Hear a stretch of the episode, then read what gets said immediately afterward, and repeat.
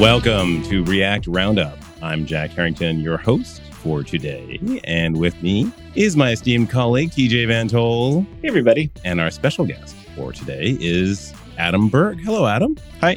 Hi. Hey, folks, this is Charles Max Wood from Top End Devs. And lately I've been working on actually building out Top End Devs. If you're interested, you can go to topenddevs.com slash podcast and you can actually hear a little bit more about my story about why I'm doing what I'm doing with Top End Devs, why I changed it from uh, devchat.tv to Top End Devs. But what I really want to get into is that I have decided that I'm going to build the platform that I always wished I had with devchat.tv and I renamed it to Top End Devs because I want to give you the resources that are going to help you to build the career that you want, right? So whether you want to be an influencer in tech, whether you want to go and just max out your salary and then go live a lifestyle with your family, your friends, or just traveling the world or whatever, I, I want to give you the resources that are going to help you do that. We're going to have career and leadership resources in there, and we're going to be giving you content on a regular basis to help you level up and max out your career. So go check it out at topenddevs.com. If you sign up before my birthday, that's December 14th. If you sign up before my birthday, you can get 50% off the lifetime of your subscription. Once again, that's topenddevs.com. So, Adam, you were talking about all kinds of things, including a recent article on server side rendering, which is how we got interested in you. So, why don't we start off the conversation by talking about server side rendering? Sure. So, a bit of background for why why it came up for me. I'm working on an app called Kaizen, which is a music app for incrementally releasing music. And we had the need to when you share links on certain social media sites like Twitter or Facebook, that you get the nice kind of picture and description that shows up specific to the page that you're actually on. Yeah. Uh, which is definitely not something that you kind of get for free with your standard Create React app. And so we kind of had the, the site built out and we're ready to go, okay, let's let's get people using this and sharing it. But if you shared a link to your song or whatever, it would just say, oh, hey, here's the default page title of the thing, which no one's really going to look at that point. It's like, what is this thing? It doesn't exist yet. And so I needed a, a quick way to bring in server side rendering without kind of changing too much and Basically, port to surprising. next, I'm guessing. I mean, could, What's that? Sorry. well, you could port to next, which would probably be a big well, that'll open up a whole thread of conversation if you want. I'm not not the biggest fan of of that one, but um, Hmm, okay. so eventually I, I wasn't finding I pretty much found what you said is you Google that and it's like, well just use Next.js. And I was like, well Yeah. I, I already I already have an app and I can't imagine it's that difficult to have it just uh, return me the rendered HTML. And so I dug down a little bit and eventually I said, well, I haven't found anything that's just simplified this for me in writing form. And so I did the work, put it together, and put this uh, article together. And personally, I find that it's not that complicated. You kind of just put together a, an express route that has your wrapping uh, HTML, and you just slap in your rendered React component using React DOM server, and then you're done. And then you have server side rendering. I, mean, I think the big thing with server side rendering is like the, the data prefetch, right? You want to go and if you're going to go and have like a service that you need to talk to on the page, I mean, that's that's going to use like your product detail page, for example. You're going to have to hit the product detail API, and a lot of folks, well, you know, they want to do that on the server side, and then kind of one render the page so that it's got all the product detail on it, like in the HTML, so that it shows up in mm, with Google. But that, uh, we can quibble about whether that's actually the case anymore, since Google for years now has done JavaScript rendering. But and then also on the page. So, were you doing any data fetching in this scenario? Uh, in the tutorial, I wasn't because I just stripped down straight to the server side rendering. Got but it. for ours, we we definitely were because we needed to pull like the the title of whatever it was, Yeah. the track or the artist, the image that it was actually going to display. And so, I mean, maybe that's worth a, a follow up to kind of show that. but uh, I that as well is kind of okay. You've you've got your HTML, and you just need to make a couple requests to to fill in whatever uh, information that you're going to need to populate. Yeah, I'm kind of struck just skimming through your article, and we'll include this in the show notes too for people that that want to follow along. How pretty straightforward actually it is, because mm-hmm. I'm I'm sort of per your premise of the article, we tend to think of server side rendering as one of those hard things that you need a big and fancy framework to solve for your app because it's so hard. And there's definitely harder use cases. Like it gets it it gets trickier when you get into more advanced stuff. But per your example, if you need something simple, it's kind of nice just to have the option to be able to roll something yourself, or if you have some custom need in mind for your apps, like it's not necessarily the world's hardest problem uh, for for some of these simple use cases. Yep. React was designed to do it. I mean, that was the like the big one of the big selling points early on was isomorphic JavaScript, you know, and, right. and all that. So out of, out of curiosity, since you you mentioned not liking Next so much, I'm gonna yes. I, is it? I'm gonna predict. I'm curious. Is it, is it because Next is? Do you think it's just too heavy handed? Like takes over too like too much, too heavy hosting. I I'm kind of curious. I want to dive into that a little bit. Yeah, we can do that. I'd say it there's nothing wrong with using it obviously and i have not also used it extensively but i have definitely gone through the tutorial. I've just seen how it works played with it. But I, most of it fundamentally for me boils down to just kind of getting getting stuck in the way that they do things. And like even even with react that is kind of a thing where all of a sudden at some point they're like oh hey hooks are way better. And if you had been using react for a long time you have a big chunk of code base that's class based and all of a sudden the world says cool nope we no longer use that we only use hooks and then all of a sudden you get a whole bunch of people on your team and they don't know how to use the react code that you've already written. Um, and oh, so that's just kind of an example of what i see happen to these kind of like large f- libraries frameworks ecosystems whatever you want to call them. Whereas i kind of i personally like to have good control over how things work and then you can kind of control and change things without being so stuck in your ways. Whereas Next.js now, everyone who's used it, no one's going to want to change dramatically from there, even if something better kind of arose. And so you're kind of stuck with the initial structure of how you've done things.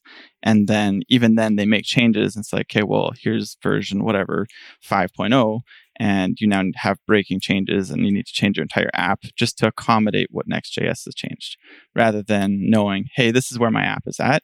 This is the next incremental step I need to make to make a, a large improvement. And you have no kind of like dependency on other people using this thing.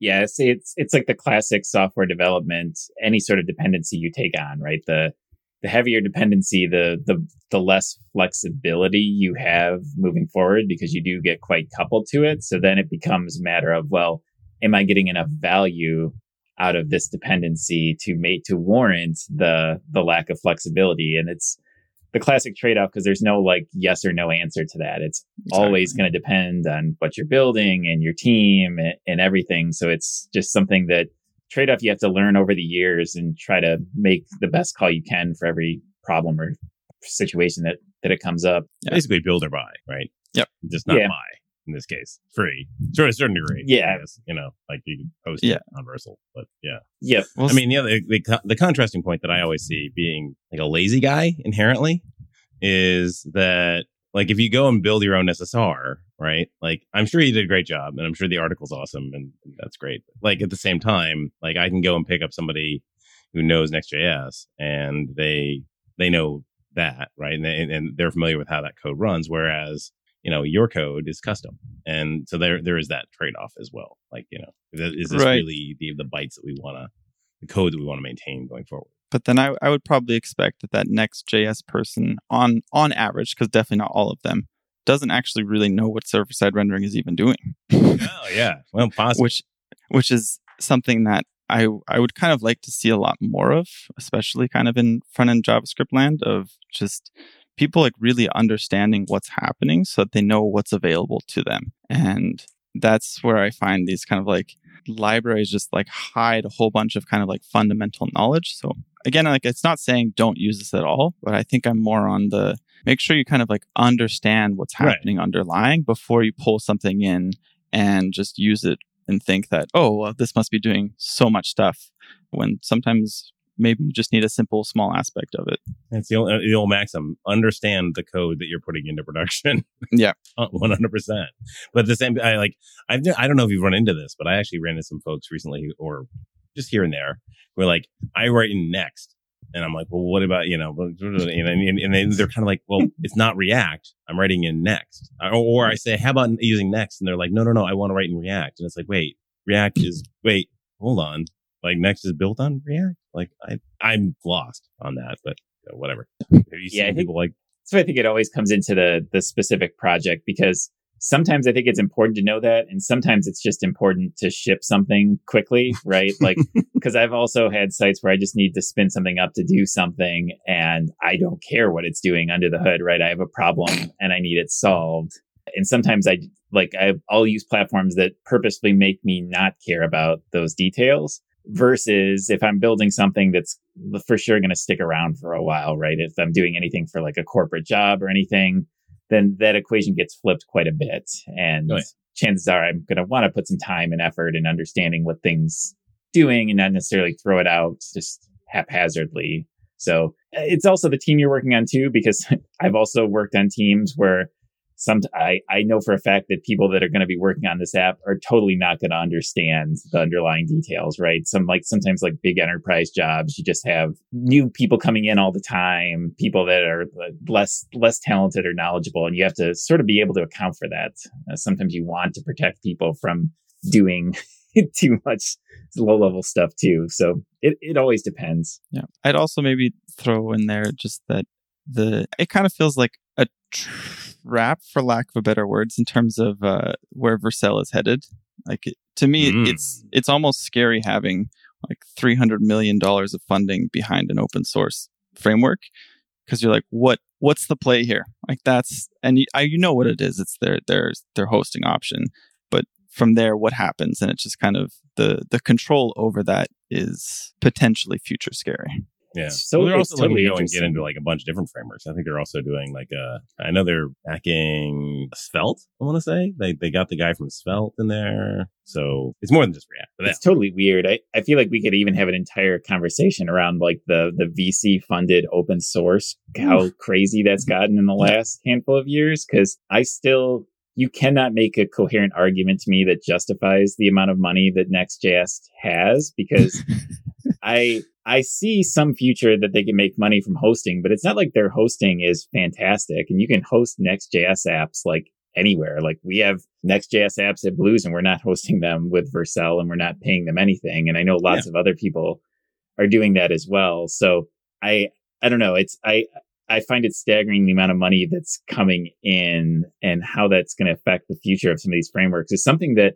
at least in like the front end world, we really haven't had to deal with much at all. Like the the the VC money that's pouring in is somewhat of a new phenomenon. Right. Yeah, there's also like Redwood JS just got I think a bunch of money, and they're they're doing some interesting things too because they're actually like funding startups, which is kind of cool. And there's also Remix, Taurus, Mhm. they've got a lot of money or got some money as well. So Some of the companies in the tooling space have gotten some money recently. I'm trying to remember exactly who, but there's some some money. Den- Deno just got money. Yeah, that's Real- right. Oh, right. And Deno's not. Oh, they had a new framework come out just recently too. So Yeah. yeah, And I think that, that weird realm world things is interesting. Yeah. I really should try the Deno React thing again because it's been a while and it's cool. I mean, I, I do like Deno. Have you So tried I it don't- out? Ed? I haven't. It's on my list. Yeah, just haven't crossed that border yet. I mean, you're not doing enough right now. You can. you can Yeah, Well, this- there will probably be an article pretty soon about that one. so we we've talked a bit about frameworks, and I know one thing you you've told us is that you're also working on a big like Angular to React conversion Yes. as well, which I know we have a lot of listeners that are either in that situation or in companies that are considering that sort of thing. So I'd like to hear your story behind that. Maybe you could just quickly like sort of set the stage for us. For um, sure. Yeah. And like what what sort of thing you're working through right now.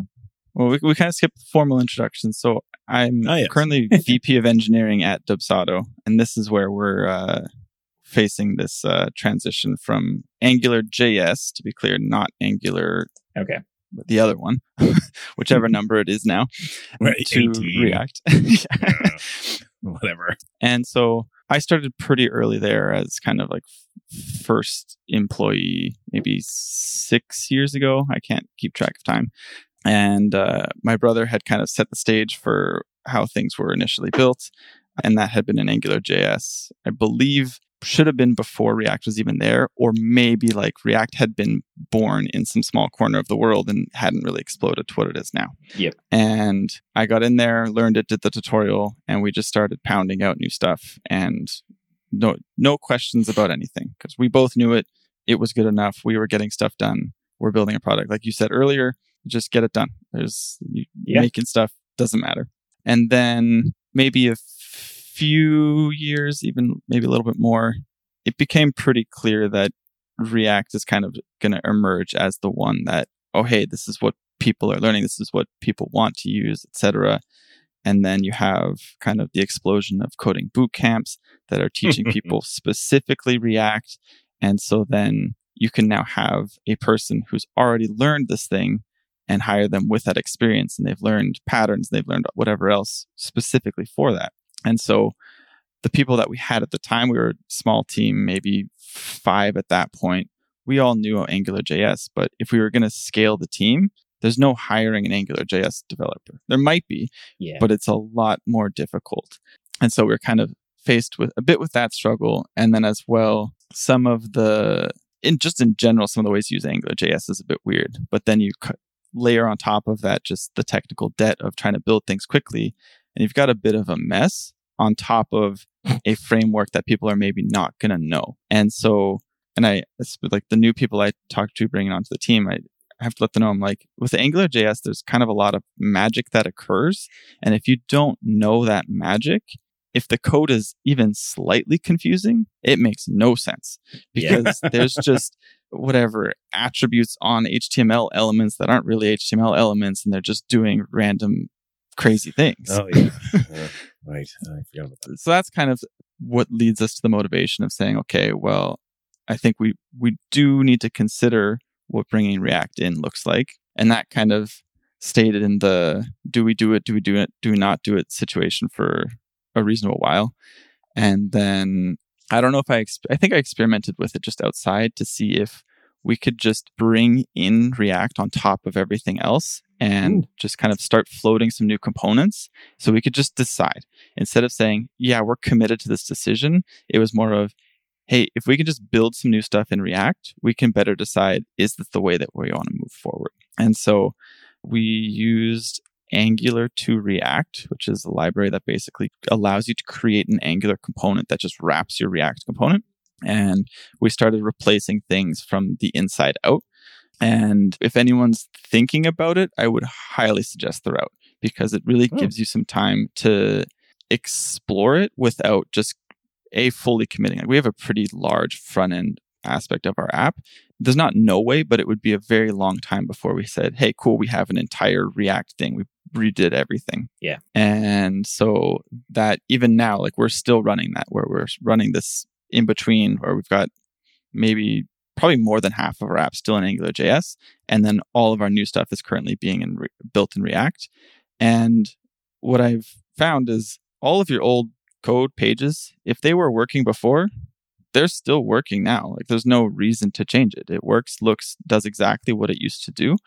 And the the problem that I wanted to solve is, heck, okay, anything new we're writing, we have these new people and they don't know how to use it. And so now Right. they can work in an environment that's mostly familiar to them. We teach them kind of the glue layer and say, hey, yeah, this is this little bit of a weird thing, but here's a, a way to create an Angular component out of a React one. Is the library's name React 2, like the number 2 Angular, just to make sure I got it right? Oh, interesting. yeah. Because I, I had not heard of that before. And I've done a lot of stuff covering different transitions. So I'm glad Yeah. to hear that's working for you, but it, it, may, I mean, it makes sense. Uh, one, one theme, because we've covered sort of transitions of various sorts. I think Angular to React is probably the most common one. And I think a recurring theme is that, to your point, the best way you have to come up with some sort of migration plan that's gradual um, if you ever want to get this done because like you can't just sit down and s- drop everything and say okay for the next three months we're going to rewrite everything and then try to Right. push it out in one go because that's just setting yourself up for failure and frustration and all sorts of other problems and but i had not heard of this library before so i'm just uh, looking around and we'll make sure to toss this in the show notes as well Oh, that's very Yeah. cool. I mean, it, the big e-commerce companies I was at, like we would go and do route by route shifting. You know, so you'd have like the slash checkout route you know, you'd go and have the entire app route and render everything. And then you'd go and take like Akamai or something and say, oh, no, for checkout, go and send it here. And then you make an app that was just specifically checkout. And it was entirely React, right? And where the old one was jQuery or whatever. And as long as you could handle the same cookies and manage the same identity, it didn't really matter all that much. But yeah, again, you'd have to like go and shift over everything. You have to make a whole new version of the header that was exactly the same pixel perfect representation of the right. jQuery header. And it was just a blah. Yeah. So we actually have almost two more strategies, I would say, on top of that. So mm-hmm. we hmm. started with this uh, React to Angular as again, kind of like test ground of do we kind of more commit to this? And then we've recently been rebuilding one of our we're kind of like a client management system so people can send out forms and invoices and stuff to their clients and already even in angular that external client facing app i had we had separated out into its own individual app mm-hmm. but it's a mm-hmm. much smaller app which is why we did it and we wanted to load faster etc but that gave a really clear opportunity for hey just like you said we can chop this off and say this entire thing is just its own app.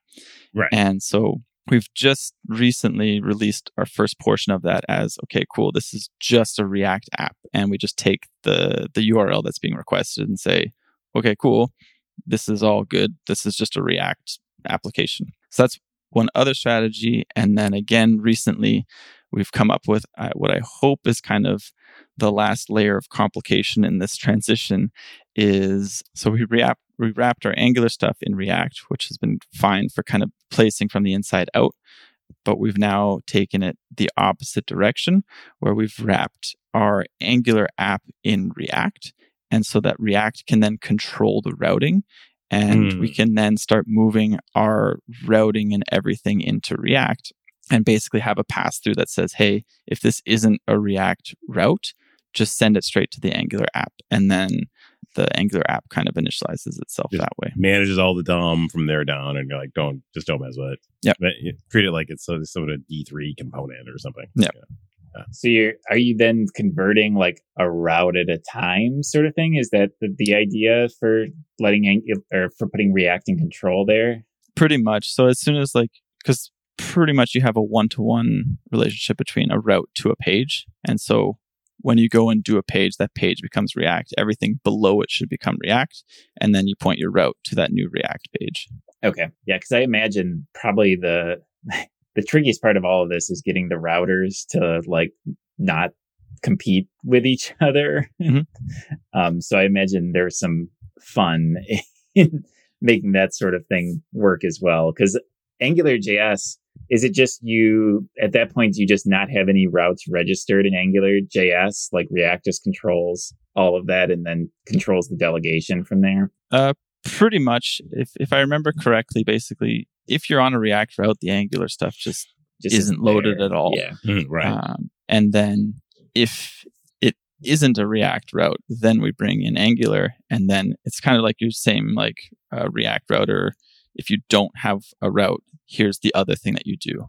It's just that that other thing is an entire Angular app that also handles routing. There's definitely a couple like glue pieces, but yeah, so far it doesn't look too too bad. I imagine those can create some uh, very fun to debug moments. oh, yeah. screw something up. well, it works. It works. Probably yeah. that's one of those things where it either works 100 percent or it doesn't work 100 percent, and you're done. Yeah, kind of which is almost easier to deal with. It's when it yeah. only works 50% of the time. That's a problem. yeah, exactly. Right. I mean, it's a spa, right? Like it's a single page app as you're yep. rolling around. Okay. So that, that does actually add some a bit of complication there because you got like, you're doing all your router dot push sort of stuff. Yep. Yeah. Yeah. Yeah. Hey, folks, I'm here with JD from Raygun. JD, I mean, it seems like a lot of things these days are kind of pushing us more toward productivity, right? We install VS Code extensions, we do CI CD, we kind of get this stuff off our plate, automate as much as we can, and move quickly. And one of the tools that I tell people to get is something like Raygun. Uh, do you want to just explain real quick how Raygun can help with the productivity? Yeah, absolutely. I mean, it, it's it's several fold. I like to think of Raygun as um, almost being like a full time engineer on your team that's keeping an eye on things and is able to report the important faults or performance bottlenecks so that you aren't guessing. Um, and so that's one element. But then to that point where we store is all of the data we possibly can uh, on the context of the error or performance issue so that you know we integrate with source control systems you can jump into our apm and get method level timing details with the source code right beside it. So if you're looking at it going, why is this page so slow? You know, um, you can usually just eyeball the code right there and then. So speeding everything up, which I think is really important with, you know, our industry is under so much pressure right now. Yeah. You know, um, you know, we've got to try and get people being more efficient because we, we're not going to have a whole lot more people suddenly. Right, absolutely. And I, I just I love that idea. I've done plenty of optimizations myself, right? And having an APM tool that will actually say, yeah, uh, this is the slow code, right? So instead of me trying to guess or look at it and go, oh, do I have an N plus one query here? Yeah, it just tells me where the problem is. And that's really powerful in something like Raygun or yeah, absolutely. I'm a, I'm a huge fan of Iron Man, and you know the the the idea is that I would love a virtual Jarvis that's just going, "Hey, there's this thing. Do you want me to go fix this? Do you want me to solve Yeah. that?" It's like that. That's where we need to get to. Yep, absolutely. Well, if you want uh, the next best thing, go to raygun.com. Uh, it's not Jarvis, but it it will tell you where the problem is so you can go fix it. You can get a free trial right now if you want. It's raygun.com. Do you have any other tips from the process that you would recommend to people having gone through this? Like anything in terms of how you structured it or other things to include it or like things with how the, the, the team approached it, like how you divided and conquered? Just any other recommendations you have? Probably lots. Uh, definitely and this depends on your size but even above like five pages i would probably suggest incrementally adopting it for one because for sure the number of problems we would have introduced would have been a lot. And as well it's now a bunch of angular js people building react something or others. And so what you first start writing isn't necessarily the best react code that you really want. And so Yeah. you don't yet have the conventions. And so give yourself time to come up with the conventions rather than you go and full convert everything and then realize oh actually i want all these other conventions and now you have an entire app not following conventions. So there's that. I think one of the other challenges i say is kind of the the data fetching because we had all of our data fetching through angular services. Hmm and I th- I would put this, I guess, as some advice, particularly in the incremental adoption stage of we basically created a global function to import Angular services, which sounds a bit wild, but if you like really boil it down, an Angular service is just a like function. Yeah. And so if if we had a service that fetched things from the API, we could just grab the service through Angular and then use the exact same one, which limited how many, like how much code we needed to rewrite. And if our services are doing some weird things, uh, which some of them were, whether it's caching or whatever, it all stays consistent. And so it's kind of, it's frustrating at times, but still kind of accepting that you're within the framework, I think helps to make sure that you're not breaking things along the way. And then once you kind of have your the React side of things settled down a little bit, then you can focus on okay, well, if we were to remove this completely, how do we want that to look? So kind of just trying to trying to tackle problems and questions one at a time is maybe what I'd boil that down to. Cool. How about uh, unit tests? Where that that? So that's my philosophy for now, which I think will change as we get a larger team, has been to focus primarily on end to end tests Mm. rather than unit tests. And that's actually been a saving grace in multiple ways because you're then testing the system from just kind of like the DOM perspective. And I think it's it's helped show us that some of these things actually work because we have almost, I think, 10 of them just kind of like going through the app and being like, hey, does anything explode? yeah. No, that makes total sense. And it's being abstracted from the framework. Like you said, it just gives you like tests to make sure everything's in theory. If you have a really good set of end to end tests, it, it kind of is your validation that you're doing the conversion correctly. So Yeah. yeah, it's very cool. What, uh, are you using any, like what tools are you using for end to end tests? Do you have any Uh, like recommendations, things you like using or? we're we're on Protractor which I, I can't even remember, but I feel like was an Angular JS specific I one think back in the day. Yeah, it was, it was Yeah, Google, and it, it. it was kind of coupled with Google. I remember going to like a talk about it, and it was like all Google Angular kind of stuff. Which is fine, and I say that very tentatively. yeah, you really sold that. It's more the I don't know what I would necessarily switch over to yet, and that's not where any of my attention is currently because it works. But there's just Yep. been numerous problems with it where waiting for things to be done and to be oh, clicked eh, or changing web pages just didn't really work. And so we have certain ones that just got so complicated. And then as well, the way that it deals with promises, I think got baked in after the fact. And so sometimes it just doesn't work. Or if a, an error gets thrown in a certain way, the whole test loses track of it because you have to call next. and then you're stuck, like your test has to time out because it never finishes. And so Oh, yeah, all kinds of problems. And then as well, the um I don't even remember what it is, but updating the Selenium drivers, I think that's what it is. Um, Mm, yeah. mhm. just we had problems across our CI and then locally. It's kind of like anytime somebody went to install this, even with instructions that are like, hey, find your version of Chrome, specify this exact version," just was far too difficult, more than I think it should have been. I think some of the newer ones take care of that. You know, and, and a couple of different things. They're better at waiting and all that sort of stuff. But it's still one of those things with the end to end test where they're just so flaky. You know, it's like I, I remember at, at Walmart we had this system where basically we would run a whole bunch of E2E tests, and we, it was only on the third time when they didn't pass that we would actually say, "Yeah, that didn't pass," because they're just so flaky. It's like we just Oh, give yeah. them give them three times, and maybe it'll work. And if it works at any point in there, you're good.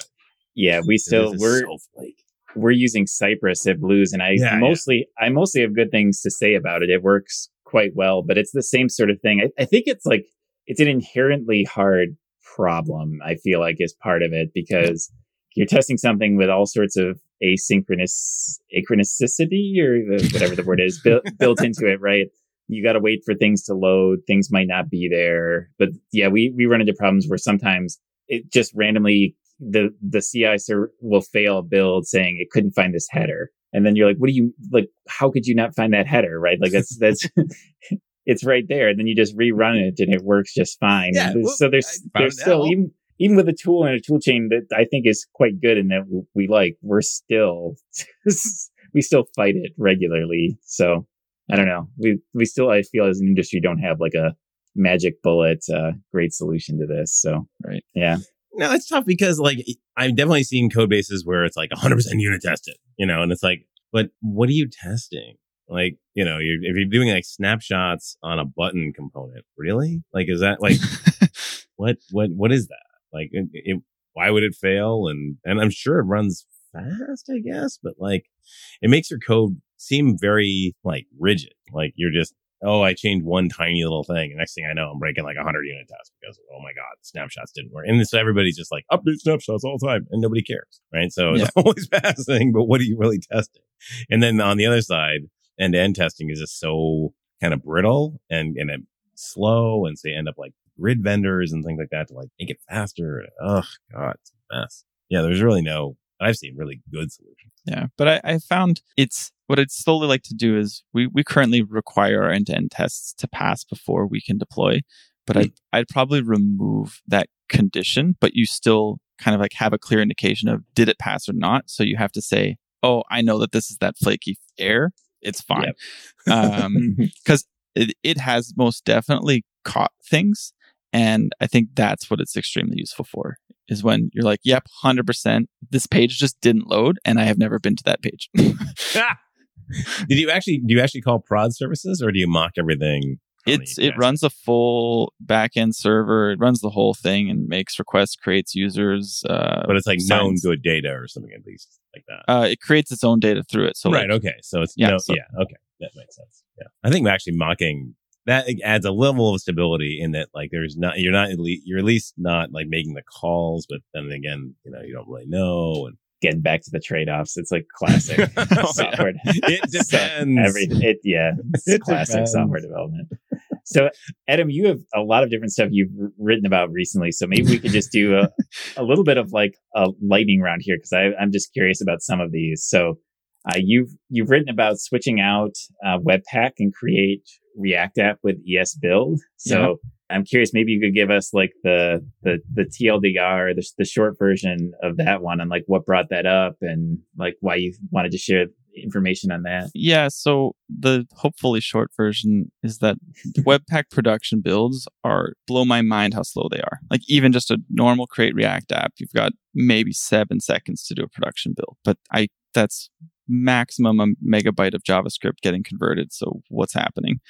But then you throw in the fact, and this is kind of our case with Dubsado, is your code grows, you have more stuff, and all of a sudden you have a bunch of files. And at a certain point, our production build, particularly on like a slower server, for example, could be over a minute, more, 2 mm-hmm. minutes.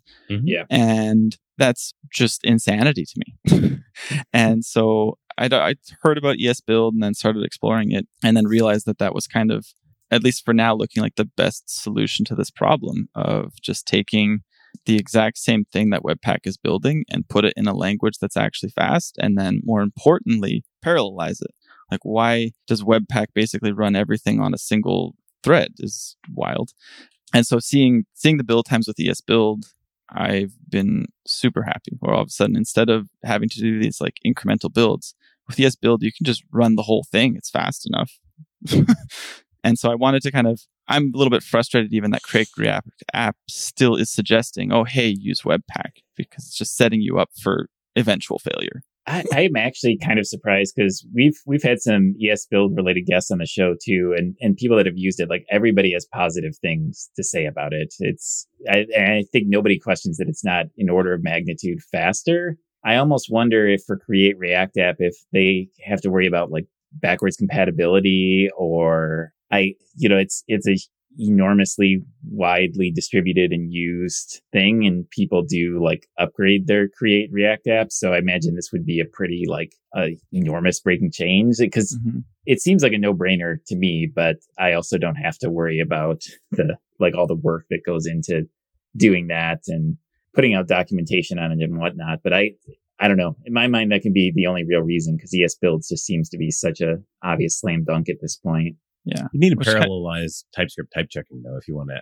do TypeScript in there. That's because the DES build doesn't do the TypeScript checking. At least the last time I looked at it. No, which to me is fine because I've even realized now that like as you're writing your code, it's already giving you all the warnings. And so mm. when you go to do your build, unless like basically like your final CI build, yeah, run like a final TypeScript check. But yeah. It's like get me the output JS so I can just run it in the browser as quickly as possible. And you can do uh, parallel, right? You could actually run the TSC exactly yeah. parallel job. Uh, but just to cycle back on what you're saying about create React app is they can't do it because they have all these other people using it and they can't upgrade. It kind of comes back to my argument against Next.js is here we've found a clear, better solution, but they can't do it because the education and people are on it. And it's like, I don't want to be stuck with one minute, two minute builds at some point and have no control over changing that basically.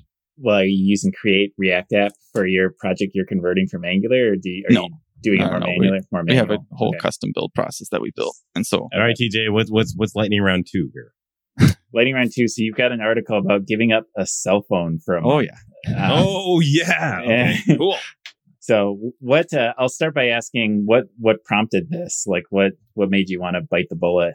Several things. I think self cell phone addiction is probably the the main one. Just like finding yourself anywhere and you have four seconds, and in those four seconds, your phone has somehow come out and you have clicked something or not. You're just swiping on nothing.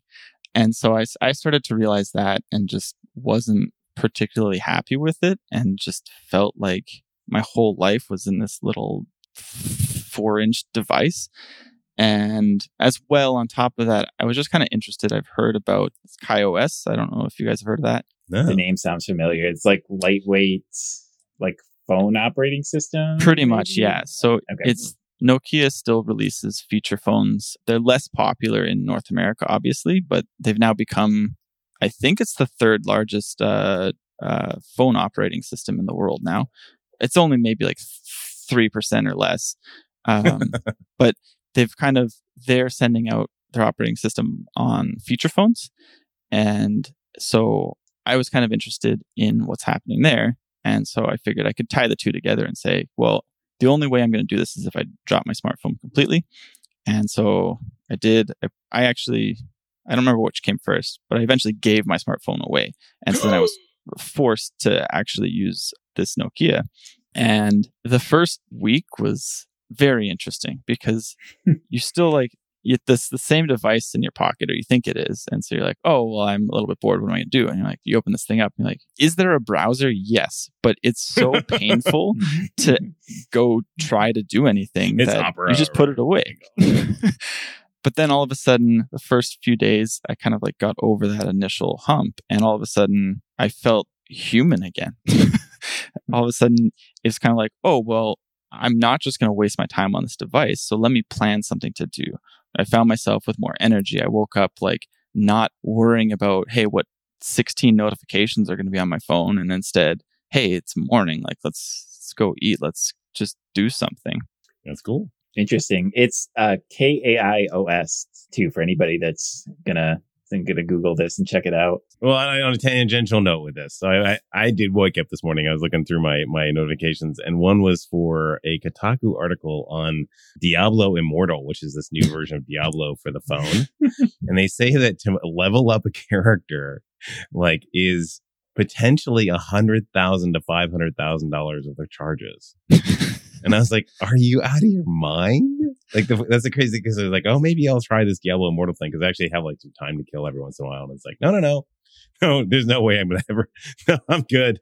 I do not need to lose five hundred thousand dollars into some I- game." I will say, like, I've been tempted to do something like this because I've, I, I think almost anybody listening can relate to the like smartphone Oh, obsession. Like the, like it's, it, it, it really is a like painful addiction. I will say one thing I've done that's helped me that's not quite the like cold turkey approach you took is just drastically reducing the number of things that can notify me has helped Mhm. me quite a bit.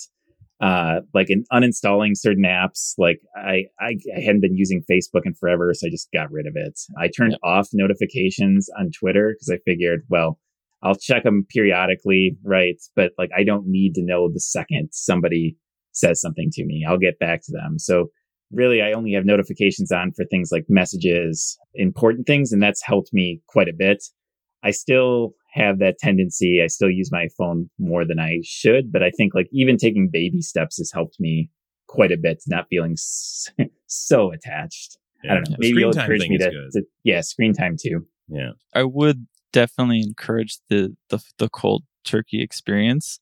It's it's painful, especially the first little while. I I also I, I dropped off caffeine a while ago and it's kind of like similar feelings of and that's when I knew it was an addiction is when like the the first couple few days were gen like uncomfortable. And that's how I know that something weirdly chemical was going on. And then once you kind of exit that, you can see what life is like without it. And then you see other people on their smartphones and you, you see them in a totally different way. It's like I went camping and people are like on their smartphones. I was like, whoa. yeah, yeah, yeah, yeah, yeah. Totally. I do want to do one more lightning round and then and then then picks. Yeah. So the, Okay, here we go. the last article I was going to ask you about, you have a, an article called Three Lines of Code Shouldn't Take All Day. and I, I thought what was interesting about that is you've got some background in the, the gaming industry. And I feel like we could do an entire podcast about that. But maybe you'd just like to share just like some for some advice uh, because I thought you're like you the point out of that article was quite good. So maybe you mm-hmm. want to give people the the idea behind that, and then we'll link that one up too if people want to read through the whole thing. Sure. How do I keep this lightning? oh, you can take a uh, take a few minutes. okay. So the article's from a time when I worked at Electronic Arts on the FIFA team, and I joined there as a co-op, so essentially an intern. And obviously, I don't I don't know much. That was my first time working in C++. Was first time working on a code base that large, so I knew nothing. And then worked on a fairly small team, and on top of that, there wasn't really kind of like a formal, hey, here, get to know like the entire code base. Uh, we were more kind of maintaining an older product. And so, first of all, for that part of the experience, there weren't many changes that we were making code wise. And so I would kind of like explore and learn it. But then later on, I kind of re- I returned as a full time, and that's when I started like really started writing code. And with with consoles and even just game development as well, there's there's a huge build process that exists for one, and so you have just the build process alone, like a, a clean build. I forget exactly, but it's from nothing to, to build, probably an hour if right. everything is like gets installed correctly. mm-hmm. And then after that, your incremental build, you could be looking at for the actual game itself, 10 seconds, maybe worse. But that's just to say, cool, your code compiled. Then it needs to deploy the game to the machine that you're going to run it on. Then the game by default has, okay, like, oh, here's all the screens you need to go through before you can get into the game. And then I work on a specific game mode. You got to go through, find the specific game mode you're going to. You've got a bug that's in like the third season of career mode. And all of a sudden, how do you, how do you actually test that? And so the article focuses more kind of on the writing code side of things, but also just talks a bit about the tools that people eventually did build there. Um, and they were there when I, I joined, so I don't know when they were actually built. But basically, we had a whole test bed where instead of running the game itself, you would just run effectively the logic, but in kind of a, a fake UI environment. So you could, that code was just our code rather than the entire game code. And so you've got a much quicker compile there. And what's complicated with some of these scenarios is it's a bit harder to unit test because there's so many things that need to occur sometimes before you can make something happen where like certain decisions over here all of a sudden affected the output here. So you don't even know what to unit test because you haven't recreated the situation. And so what I was finding though is ev- even with that, making a change could take kind of an entire day. And you kind of you get to the end of the day and you're like, well, I've only written three lines of code, which is hmm. kind of where it comes from. And I, I don't talk too much about this, but short shortly after that, I switched over to to web development, and it was it blew my mind how you're just cr- cranking out new stuff just constantly, and how easy that that is.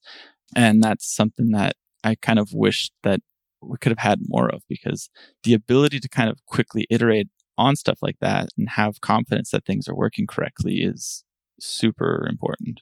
I think that plays nicely into a lot of your other stuff as well, like the esbuild, right? Like just the faster you can see things, it's amazing. Like, I mean, obviously there's the extreme of taking a, an hour to do a full build, but even saving yourself seconds here or there, it's amazing how that can keep you in the, the right mindset. Like, so you don't have to context shift because, well, if the build's running right, you're going to pick up your smartphone. You're going to yeah, tie it all together. Yeah. you're going to bring all your articles into this one. guy's articles on my, on my smartphone so I can like, flip through them, you know, while I'm on the toilet.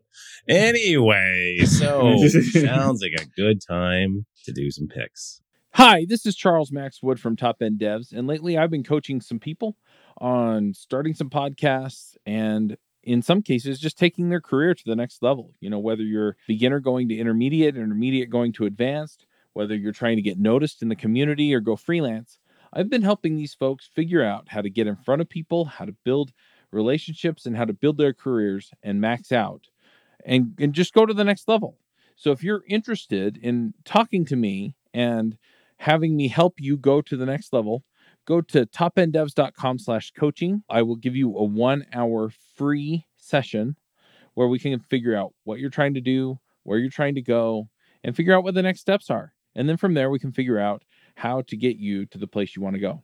So once again, that's topenddevs.com slash coaching. Mr. TJ, would you like to start us off with your pick for this week? Sure. I'm going to pick Netlify functions, uh, oh, a oh, little yeah. tech related pick this week. Um, I needed a quick very quick and dirty little like serverless function thing. And I've always liked using Netlify for hosting web apps and such. And they're functions I had heard of, but I hadn't actually sat down and tried them. And it's it's actually kind of amazingly easy. You just you more or less create a functions folder in your web app, uh, and then you could just create like JavaScript files that they will deploy to magically make work in a serverless environment. So you can hit at the same URL your web app's running on. So if you just if you have an existing app and you just need a couple of like quick and dirty functions that need to run serverless, it's uh, in my limited experience, I've got a, all of you know a day and a half working with them, so maybe I'll have to report back a little bit later. But at the very least, they've nailed the like getting started, getting up and running experience. They've done that. Yeah, and, and well. deploy times are crazy fast. Speaking of the Yeah. whole like like three lines and, and all day sort of thing. you can test them locally very easily Mm. too, which is something I've struggled with with some serverless Yeah. stuff in the past. Like sometimes you can't like replicate production locally, and they've made that pretty darn easy, at least for my simple stuff. So that's my pick. All right. Well, I am going to go with. I'm a huge Daishi Kato fan, and a, a while back he released a book, Micro State Management with React Hooks, and I got it, and I I was really struggling because I love Daishi and I love his content and I love his state managers and all that, but like the the formatting of the code was absolutely terrible in the book. I mean, it was like every line was like separated. It was like this big gray bar with black text in it, so the contrast was low, and then there were these big bar and like white bars in between. Really hard to read. And it's like just a simple on goal. Like you made the code hard to read in the book. Come on. And uh, so they actually, to their credit, Packt actually went in and fixed it. And so now I can finally legit recommend this book, Micro State Manager with uh, Micro State Management with React Hooks, which goes over a, a whole bunch of his his cool uh, state managers like Zustand and Jotai and a lot of these ones that I've really been enjoying that are kind of alternatives to your Redux MobX hegemony, you want to call it that. Even though I think Redux has improved a lot with Create with uh, the old Redux tool. All right, uh, Adam, what's your Yeah. pick? My pick, I thought about it for a while and then I actually Hmm. stumbled on a TV show recently and it's called Upload. It's Hmm. on Amazon and it's science fiction drama oh, comedy. Oh, uplo- oh, yes. Okay. Yeah. Yeah. Yeah. Right. The guy dies, and then he Yeah. goes. Yeah. Well. Di- yeah. Dies. Okay. And then he Yeah. gets uploaded. and then he gets Right. uploaded to this Right. kind of like digital afterlife and it's just it's got some interesting kind of commentary on where our society is maybe heading towards and and then as well as just kind of funny in some of the things that it makes dramatic that may or may not occur. And just the i think the the the concept of consciousness and whether we can capture it in a digital version is interesting in itself. So i'm only a couple episodes in but the the concept I find interesting, and so I'm looking forward to seeing where it goes. It's great. And season two, as I, as I recall, is really good too. So yeah, you'll enjoy Cool. it. All right. Well, this is a great episode. Thank you so much, Adam, for showing up. Oh, and I'd like to actually make sure everyone knows that we have a Discord server and we will have the link in the show notes where you can jump on our Discord server, go into our React Roundup channel and ask us any questions or give us any comments you might have about the show or any suggestions you have. Always open to those cool ideas. All right. See you next time. Cool. Thanks, Adam. Thank you guys. Bandwidth for this segment is provided by CacheFly, the world's fastest CDN. Deliver your content fast with CacheFly. Visit C A C H E F L Y dot com to learn more.